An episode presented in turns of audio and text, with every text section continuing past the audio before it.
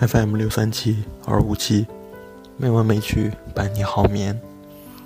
亲爱的朋友们，大家晚上好，我是主播小黄。今天是二零二二年十一月二十九日，欢迎您如期来到《美文美曲》第两千八百九十一期节目。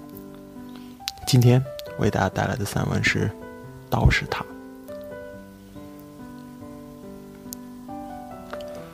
莫高窟的大门外有一条河，过河有一溜空地，高高低低的建着几座僧人圆寂塔，塔呈圆形，撞进蒙炉，外覆白色。从几座贪池的来看，塔心数以木桩，四周以黄泥塑成，几座垒以青砖。历来主持莫高窟的僧侣都不富裕，从这里也可以找见证明。夕阳西下，素风凛冽，这个破落的塔群更显得悲凉。有一座塔，由于修建年代较近，保存的较为完整。塔身有碑文，一步去读，猛然一惊。它的主人，竟然就是那个王元禄。历史也有记载，他是敦煌石窟的罪人。我见过他的照片，穿着土布布衣，目光呆滞，畏畏缩缩，是那个时代到处可以遇见的一个中国平民。他原是湖北麻城的农民。逃荒到了甘肃，做了道士。几经转折，不幸由他当了莫高窟的家，把持着中国古代最灿烂的文化。他从国外冒险家手里接过极少的钱财，让他们把难以计数的敦煌文物一箱箱运走。今天，敦煌研究院的专家们。只得一次次屈辱地从外国博物馆买去敦煌文献的缩微胶卷，叹息一声，走到放大机前，完全可以把愤怒的洪水向他倾泻，但是，他太卑微，太渺小，太愚昧，最大的倾泻也只是对牛弹琴，换得一个漠然的表情。让他这具无知的躯体全然肩起这笔文化重债，连我们都会觉得无聊。这是一个巨大的民族悲剧。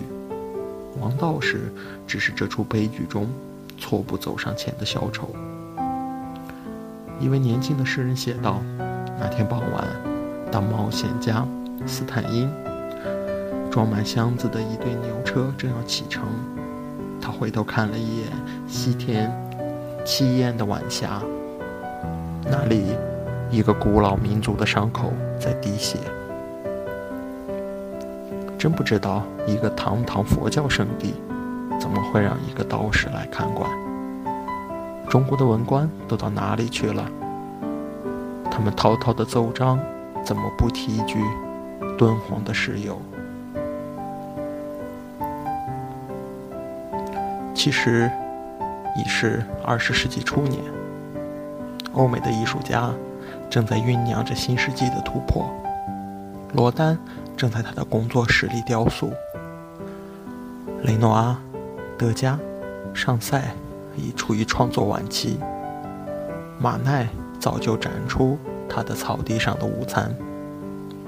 他们中有人已向东方艺术投来新艳的目光。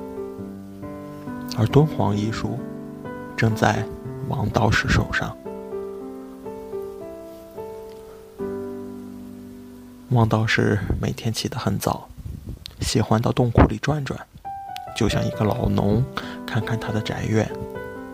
他对洞窟里的壁画有点不满，暗乎乎的，看着有点眼花，亮堂一点多好呢。他找了两个帮手，拎来一桶石灰。草扎的刷子，装上一个长把，在石灰桶里蘸一蘸，开始他的粉刷。第一遍石灰刷得太薄，五颜六色还隐隐显现。农民做事就讲个认真，他再细细地刷上第二遍。这里空气干燥，一会儿石灰已经干透，什么都没有了。唐代的笑容，宋代的衣冠，洞中成了一片净白。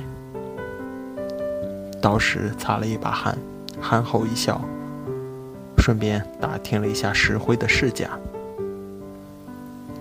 他算来算去，觉得暂时没必要把更多的洞窟刷白，就刷这几个吧。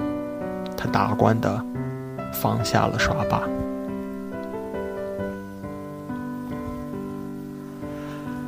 当几面洞壁全都刷白，中族的雕塑就显得过分惹眼。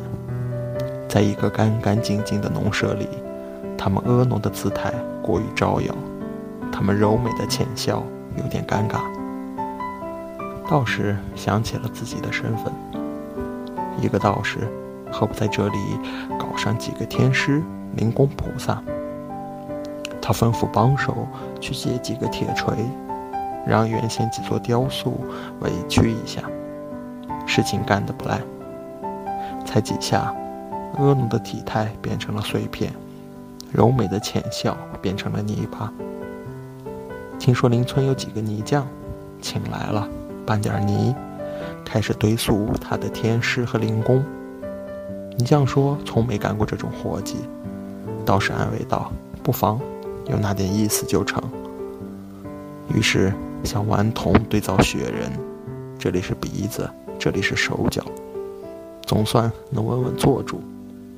行了，再拿石灰把它们刷白，画一双眼，还有胡子，像模像样。道士吐了一口气，谢过几个泥匠，再做下一步筹划。今天我走进这几个洞窟，对着惨白的墙壁、惨白的怪象。脑中也是一片惨白，我几乎不会言动，眼前只晃动着那些刷把和铁锤。住手！我在心底痛苦地呼喊。只见王道士转过脸来，满眼困惑不解。是啊，他在整理他的宅院，闲人何必喧哗？我甚至想向他跪下，低声求他。请等一等，等一等。但是等什么呢？我脑中依然一片惨白。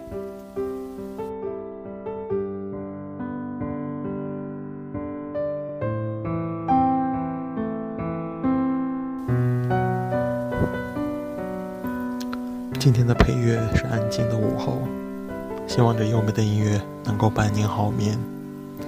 今天的节目就到这里了，感谢您的收听，亲爱的朋友们，大家晚安。